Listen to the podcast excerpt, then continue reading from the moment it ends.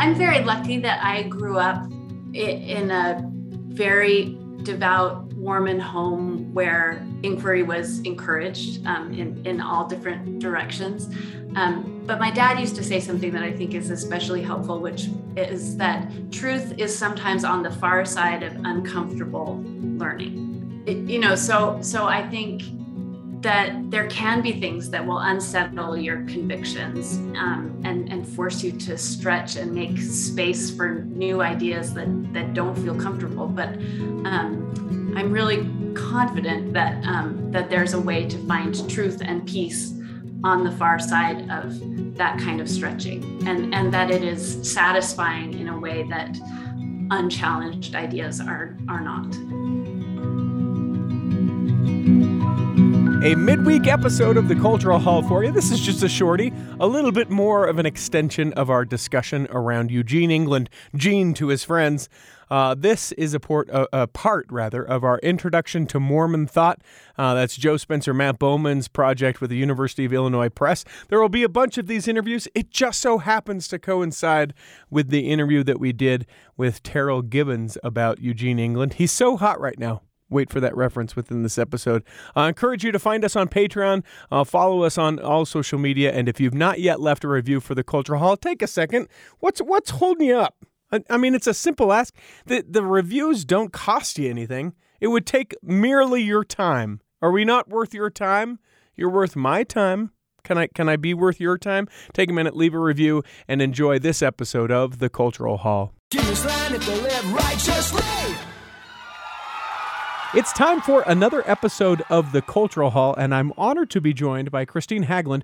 Now, if you remember back in episode 531 of The Cultural Hall, we had Matthew Bowman and Joseph Spencer in to talk about their series, Introductions to Mormon Thought, that work that they're doing with the University of Illinois Press to be able to put out various books about various thought leaders in and around Mormon thought. They kind of gave us a preview of it. Well, as it turns out, those books are starting to come out, and Kristine is author of one of those first books, and that book is about Eugene England, which I know everyone listening to this is like, hold on, wasn't it just the last episode that you released that talked all about Eugene England? Well, yes, it was, but that was with Terryl Gibbons, and this is Kristine Haglund, so I'm sure it will be a different conversation. Welcome, Kristine. Thanks. Nice to be here. Now, I shared with you some of the things that Terryl shared with us in that episode, and one in particular, I know that you sort of said, well, I don't know, there's a couple things I maybe have a bone to pick with, but I'd like to start off with the idea that Eugene England, and by the way, for context, if you haven't listened to episode 543, you're going to want to listen to that before you listen to this, as we may be referential to it. You said you have a bone to pick with the fact that he hated being called a liberal or a conservative, or that labels were something that he didn't particularly care for. And you said, wow, hold on there. I'd love to start right there. Okay. He... I don't think he necessarily objected to the terms liberal and conservative. I think he objected to people sort of using them in polarizing ways. In one of his last formal talks at BYU, it was actually just in a faculty meeting of the English department, he talked about these labels, and his contention was that they should be essentially descriptive, that we find examples of both kinds of people in the Book of Mormon, and they're not meant to be pejoratives, that neither one should be pejorative. So conservative means that you hold fast to principles of the gospel, and you're steadfast in your testimony, and you're resistant to changing too quickly because you see the dangers of change. Liberal, on the other hand, means that you embrace gospel ideals of eternal progression and, openness to new ideas and willingness to think about things, and you're less afraid of change. So he just felt like they should be more neutrally descriptive terms, and he objected to the ways that the terms liberal and conservative from American politics were being mapped onto conflicts in the church. So, the subtitle of my book is A Mormon Liberal, and I've heard in roundabout ways that Terryl hates that title and thinks it's totally wrong. I wouldn't have necessarily chosen the title, except that I only got one word to pick. The naming convention for all the books in the series is name a Mormon blank, and the blank is supposed to be one or maybe two words.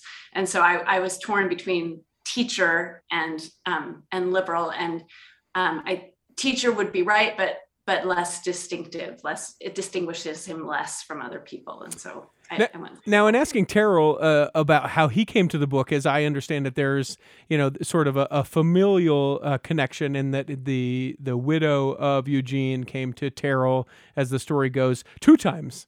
She was sort of rejected the first time by Terryl, too busy, had other things sort of on his plate, and then like a ghost that comes to visit before Christmas, came back and said, "No, Terryl, I need you to do this," and then sort of took up the mantle to do that. How did you come to write and this very different book, I should point out?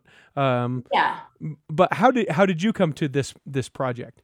Well, so Matt and Joe are friends of mine, and they asked me to do it, is the very short version. I've always been a fan of Gene's work, and in some ways I've followed in his footsteps. I edited his journal for a while, and I also, like him, like to find a third way, a middle way when it's possible. And so I think Joe and Matt thought that I was sort of temperamentally and experientially suited to understand his work. And so they asked me to do it, but I don't know that I would have independently set out to write a book about Eugene England. So worth noting kind of the distinctions and the differences between these, a Mormon, these introduction to Mormon thoughts. As I understand, where Terrell's is sort of a biography, your book is not that. It is biographical in sort of its nature, but it's more seeing what the faith through the eyes and words of Eugene England, or what's the treatment of it? Yeah, that's a good way to capture it.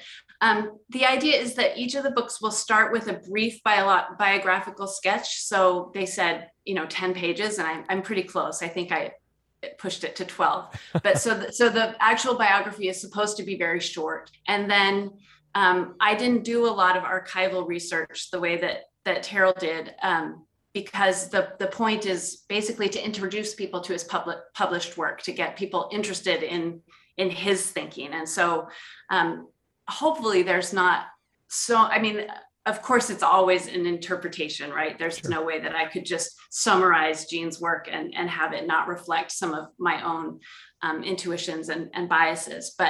But the idea is just to present a summary and introduction that might interest people in his work, give them a guide of what to look for, and help them get started in making their way through his work. In my mind's eye, the way that I see these sort of introduction to Mormon thought books is like you get the little sampler, and then if you were to go to a library, then they start piling the books on your hands until you come out with just the little sampler right underneath your chin, and you have 100 other works that you're trying to do to gain an understanding of not only what the individual believed, but also what was spoken.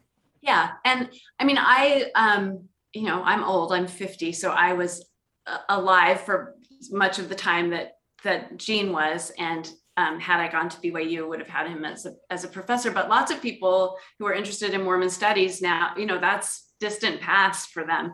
And so some of his things don't make sense without some of the historical context in which they were situated. So I'm trying to offer that to people who might not remember what the 90s were like in Mormon studies or things like that. And we'll understand his work better with that background. It seems sort of interesting to me that we're really hot and heavy into Eugene England right now, where a year ago, maybe we weren't, with having two books published, and maybe it just speaks to the generation that I am. I'm a little bit younger than you. That's meant non-offensively, of course. It just is factual. That's just how it is. But knowing that sort of wasn't my upbringing, and I think anyone younger than me wouldn't necessarily, unless they sort of sought after it, know about this individual character. Why do you think it's so hot to be done right now? Why is Eugene so hot right now? Honestly, I think a lot of it is coincidence. It just happens that Matt and Joe wanted to write this book at the same time as Charlotte is, or wanted Terryl to do his. And also I was like a year late on my contract. So it should have been like a 2-year thing, and it's just going to all happen at once. I think Jean's work is especially salient for this moment. Like, it's especially useful to have this moment right now because we are at such a moment of extreme polarization in the church. It comes less, I think, out of sort of Mormon studies, Mormon history topics than it did in the 90s, but the church still has this real sort of looming and threatening schism. I think there's a sense that we're really divided from each other. And Jean perceived that during his time. In some ways, he was really prophetic about the ways that American politics were going to end up dividing the saints. And so his work is important because of how he sketches that out. And, but even more because he thought you could bridge it. We see kids now, like my kids, whose politics end up being more progressive than their parents. And they think that means they can't stay in the church, that they have to somehow make a decision that their political convictions, compel them to not be members of a church that is in some ways very conservative and mired in older positions that we now regard as wrong. And Jean, faced this especially with Blacks in the priesthood, which by the time he was in graduate school seemed like a very outdated and retrogressive position. And but he found a way. He really wanted to continue to be a disciple and a saint, and he figured out a way to make that work with his politics and to call attention to the problems that he saw while being a loving participant in the church. And I think that example is especially salient right now for lots of people in the church. So then what do we glean from it? Because I love that. And that's why I wanted to push on that a little bit, as I feel like that very much is the reason why there is so much attention around this individual, is that it's not stay or go. It's not you're in or you're out. It is, there is a way to be able to be both loving and thoughtful toward the church and believing, but also say, these are things that are wrong. What can we learn maybe from the priesthood, or maybe from some other thing that he shared, taught on, that would allow us to see, modern day Mormonism and be able to see it less black and white and more sort of nuanced and gray? Yeah. So in his first essay for Dialogue that he published in the first issue, he drew on Joseph Smith's quotation that by proving contraries, truth is made manifest, and then on the Apostle Paul's prove all things, hold fast that which is good.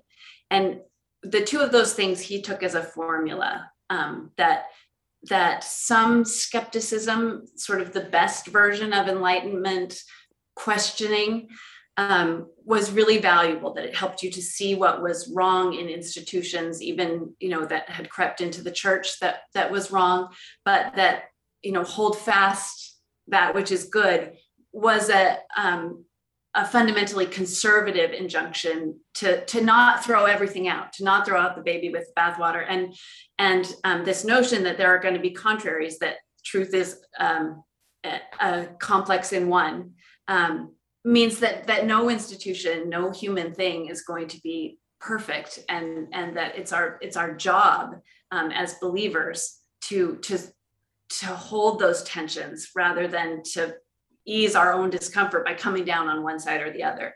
So he sees the disciples' quest as he has an essay called "The Tragic," Joseph Smith and the Tragic Quest, and he sees this sort of fundamental need to balance contraries in oneself as meaning that discipleship is never going to be easy and comfortable. It's not supposed to be.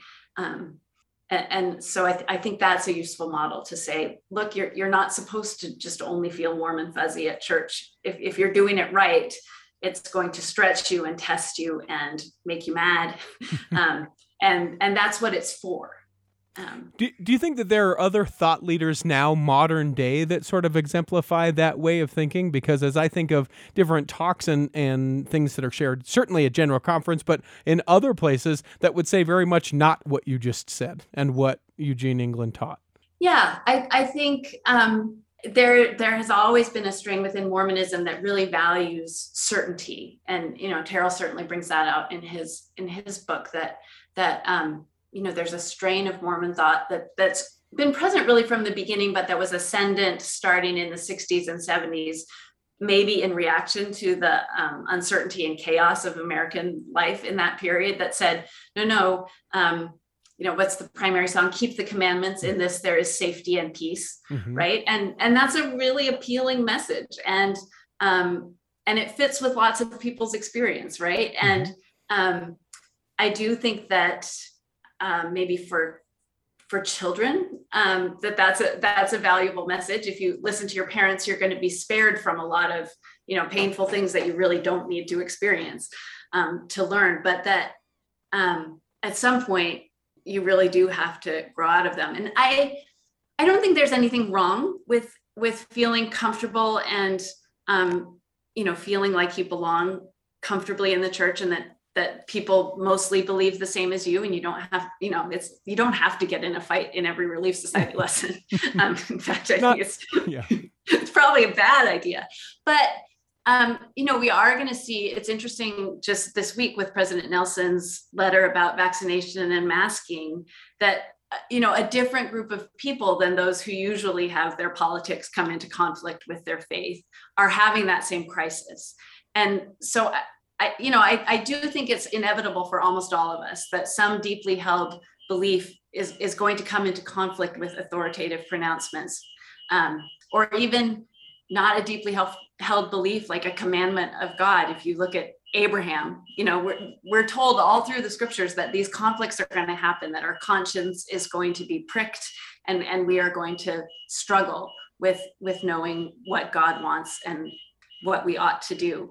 And so I think Eugene England is a great guide to that struggle and sort of how to live those questions with integrity. If Eugene England were alive today, would he have faced the backlash, for lack of a better word, coming to my mind right away, like he did from Bruce R. McConkie? Would we see that today, or would there be more space for someone like him to say the things that he said, to find that third way? Yeah, I think there's lots more space, partly because the field of Mormon studies has expanded hugely. There are just more people writing more different things from more different perspectives on Mormonism. I think there actually even probably was more space when he was alive, but he tended to go straight into the whirlwind. And, you know, I think that was a matter of his temperament as much as it was of the church culture at the time.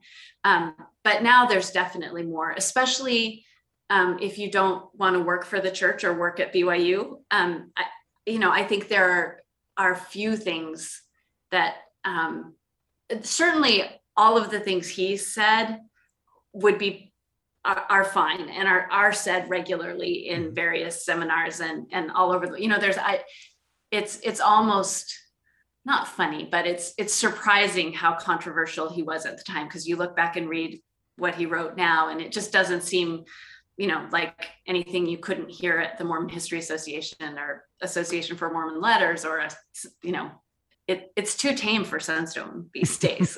Most of what he said. So I do think there's lots more room, and that has to do partly with scholarship and partly with the ways church culture has changed in response to the internet, and even more, I think, in response to the growth of the church. General authorities don't write, you know, 10-page letters about theology to anyone anymore. They've got other things to do. They're worried about administrative things, and they, you know, they just, I just don't think they engage those kinds of questions. They're sort of pushed down to lower levels of the hierarchy. What are other things about the life or the writings or teachings of Eugene England? I sort of sent you that outline from what Terryl and I have discussed, and it sounds like you've read at least a portion, if not all, of the book that he wrote about his life. What else do you have want to share that you feel like, oh, Terryl, I can't believe you missed this part, or, I mean, this was a byline and this is really so much more pivotal? I don't think there's anything that Terryl, I certainly don't know what Terryl missed, because again, I didn't do that kind of biographical research. It was interesting to me that he and I picked up on a lot of the same moments and the same letters as really key points. I actually have just been reading today for the first time, really diving into his biography. And I was a little worried at a couple points. I was like, oh, people are going to think that I was just summarizing his biography. And I promise I wasn't. We were not in touch, and I was deliberately not in touch with Terryl because, well, it's easy for me to feel like he's the real scholar and I'm the wannabe. And I knew if I disagreed with him, I would be too afraid to keep writing. So even if he would have been willing to be in touch with me, I didn't ask him. I think I might disagree with him some about, whether there seems to be an implication in some of the places that if only Gene had been a little more politically savvy or a little more careful about the way he approached the Brethren, that things would have gone better and they would have listened to him. And I think that's probably not quite fair. I think that the church structure sort of militates against engagement with even loving and faithful critics. That there probably was no diplomatic way that Gene could have said some of the things he said that would have not gotten him in trouble, particularly once he was at BYU and if he'd stayed in Minnesota or California, I think he might have had a different trajectory. But he wanted to be in the center of things, and he wanted to be influential in the church. I mean, I think he really felt like he could have an influence for good and wanted to. One of the things that I think was really hard, there wasn't really a way to fit it into my book, and I don't know if Terryl hit it as hard as I would have if I had, was just how unbelievably charismatic Gene was personally. I mean, people talk about him walking into a room, like the lights went on and angels sang, and that he and Charlotte just lit up every room in which they were present, especially when there were both of them. I think they sort of, had this synergy as a couple that just crackled around them. And Charlotte's still like that. You meet her and you just can't not be captivated. And I wonder how that changed Gene's experience, both in the way that he thought and his expectations for how people were going to respond to him, and then how people did respond to him. I think bureaucrats are suspicious of charismatic people, and charismatic people often are just shocked when someone doesn't like them instantly. They don't have a plan for how to deal with people who disagree with them or are not immediately charmed. And I see that in Gene sometimes, that he was expecting people to like him because almost everybody did. Right. And so, when presented with somebody who, like Bruce R. McConkie, who seemed to have a dislike for him even before they interacted at all. McConkie was already at sort of DEFCON 1 when he got Gene's letter. And I don't think he was equipped for that. And I'm not sure how you would capture that in a biography or on the page, but I think that charisma is something that, deserves more exploration. With your book being, as I understand it, if not the first, it's one of the first two in these Introduction to Mormon Thought. What do you think the value on a bigger scale these particular books will be on introducing this generation of members of the church to people who they may not be aware of, or allowing members of the church who are aware of who these individuals are to get to know them better? What do you think the value of the series in general will be to the the membership of the church? Yeah, I mean, one thing that's really interesting is that Matt and Joe really pushed me hard to set England's thought in dialogue with American thought, sort of more broadly. And I resisted at first because Gene was so thoroughly Mormon, and all of his you know, his William James comes filtered through Witso and Talmage, and his, you know, he kind of reads Tillich a little bit, but he, you know, most of his thought comes sort of pre-Mormonized to him, and he's very much shaped by Mormonism more than anything else. And I think that's less true of young people who might be sort of starting to look at Mormon studies now. And so having a way to set Mormon thinkers in conversation with, you know, American intellectual culture more broadly, I think can be really valuable. And then I think one of the things I really like about doing it as a series of looks at different people is that Mormonism really resists sort of coherent theologizing. It always has sort of resisted systematic theology. And for both insiders and outsiders, I think it's really useful to see Mormonism through the lens of a bunch of people who came at it from different angles and had different experiences. And so I really like the idea of several sort of snapshots from various vantage points of what Mormon doctrine looks like. And if people haven't sort of listened to that old episode with Matt and Joe and get, you know, gain the perspective of what this is, these will be people that are like Brighamite sort of followers of the church, but also others who come at Mormonism from different angles, as I understand it. Yeah. So like the next book is Michael Austin's book on Vardis Fisher, who is this Mormon novelist whose widow spent decades filing lawsuits and sending nasty letters to anyone who called him a Mormon novelist.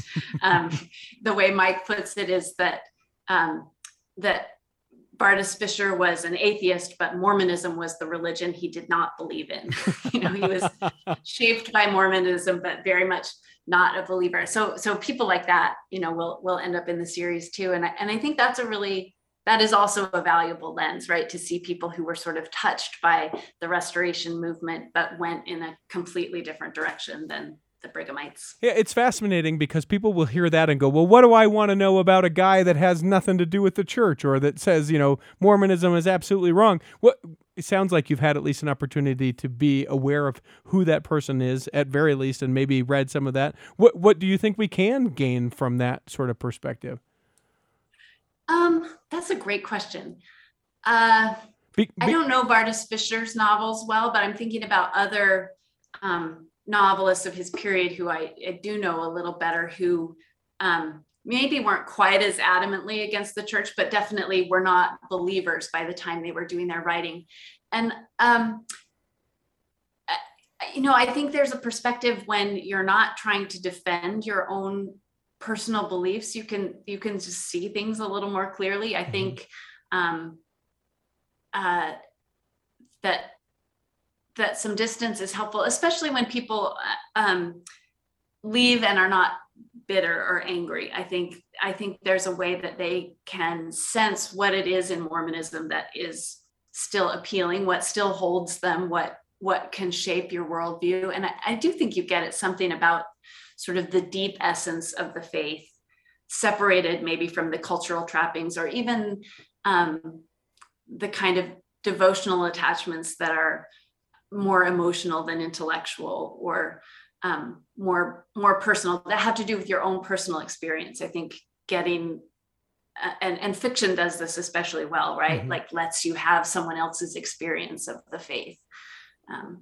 Because what I always get afraid of, and what I think, you know, a lot of these people, especially those who study Mormon studies, but you know, I would hate for anyone to just be like, oh, that's something that is someone who doesn't, you know, appreciate the church or whatever, and then doesn't even give it a second thought. I don't think that most of the people who listen to this are those type of people because of the kind of conversations that we have.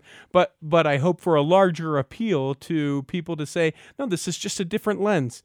You're not going to leave the church if you read this particular thing or learn about this particular viewpoints on the church. In fact, it can be very, testimony building or faith affirming, or just allow you opportunities to have various questions come to mind that I think for a while it seems, certainly in my own personal journey, that like it was taught where if it's not straight down the line, boy, you better not, that book will burn your hand or that website will, burn your eyes out, those kind of things. Yeah. I'm very lucky that I grew up in a very devout Mormon home where inquiry was encouraged in all different directions. But my dad used to say something that I think is especially helpful, which is that truth is sometimes on the far side of uncomfortable learning.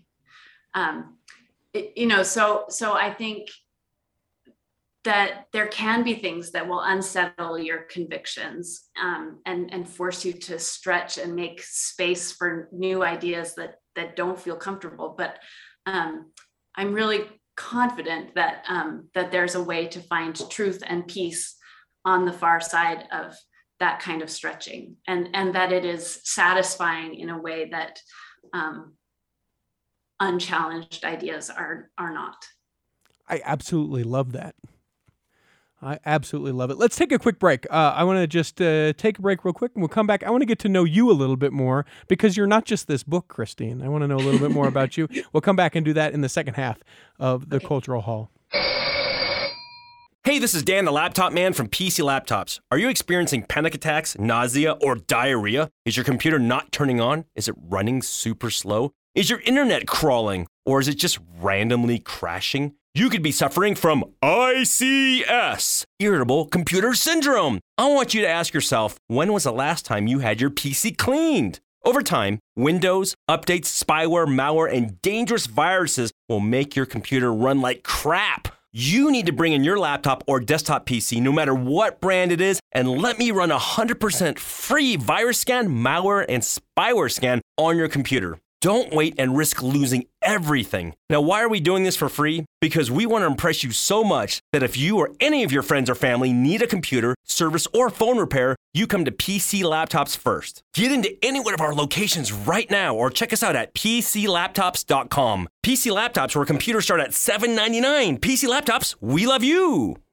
A busy full summer from Best DJ in Utah. Go to bestdjinutah.com. Why, that is me, Richie T, and I would love to be able to play music at your upcoming wedding, or maybe you're having a company party, or maybe you're thinking already for the holiday party. Whatever it is that's on your schedule, you should get the #1 highest rated DJ for the state of Utah. Now, I know you're thinking, I don't even live in Utah, Richie. Would you ever do an event in Washington State? Oh, I've already done that before. Would you ever do an event in California? Been there too. How about Louisiana? Texas? Yes. Point is, you throw shekels my way, I'll come to wherever you're at. We could even combine it and make it an episode of The Cultural Hall. Mind blown. If you are in need of a DJ at all, or someone in your family's get married would like to be able to talk to me, I would love to be able to talk to them. It's bestdjinutah.com. Imagine running a small business today. It's challenging. Imaging and internet presence is an absolute must. Even with that, you're still a small star in a bright cyber universe. Now, imagine you have someone who understands how to get your site designed for your talents and then easily searched by potential clients. Imagine Lennon Design. Whether it's strictly a website or a whole package of logo creation, advertising media, and promotional materials, Lennon Design is your partner in business. They'll test the boundaries of their imagination to create something unique for you. When you need creative, affordable design, let it be Lennon Design. Call 801-699-3022 or visit LennonDesign.com. Here in the second half of The Cultural Hall, you should become a Patreon subscriber of The Cultural Hall, if for no other reason but to see the fine mantelpiece of Kristine. She has great art and candlesticks, and if you are not a Patreon subscriber, you do not get to see the video. Too bad, so sad. Go to patreon.com/theculturalhall. Now, Matt and Joe didn't just come to you and say, hey, random person Kristine, why don't you go ahead and write this book as part of this series? Tell us a little bit about yourself. I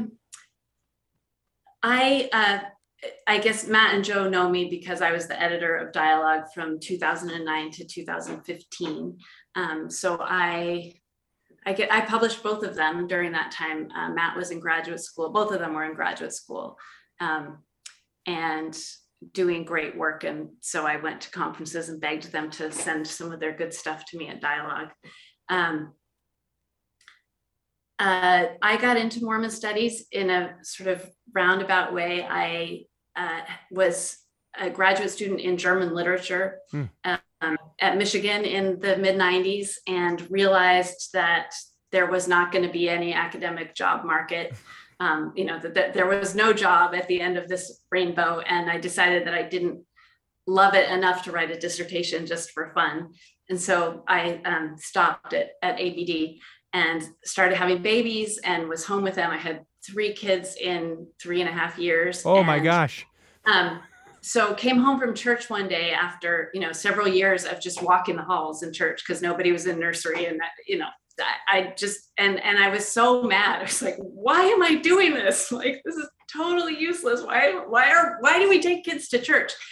And then I start, calmed down a little bit and thought, well, when did we start taking kids to church? Because I knew that pioneer practice had been different in terms of meetings, but I didn't really know sort of when. And I remembered that when I was very young, we had junior Sunday school in the morning. We took the sacrament there, and that a few of my friends didn't come back to church with their families for sacrament meeting, that they stayed home with an older sibling or whatever. And that had been at least, a practice of some very faithful Latter-day Saints when I was younger. So I started thinking about this and trying to figure out where I could find out more about it. And I had been friends with Richard and Claudia Bushman's son in college.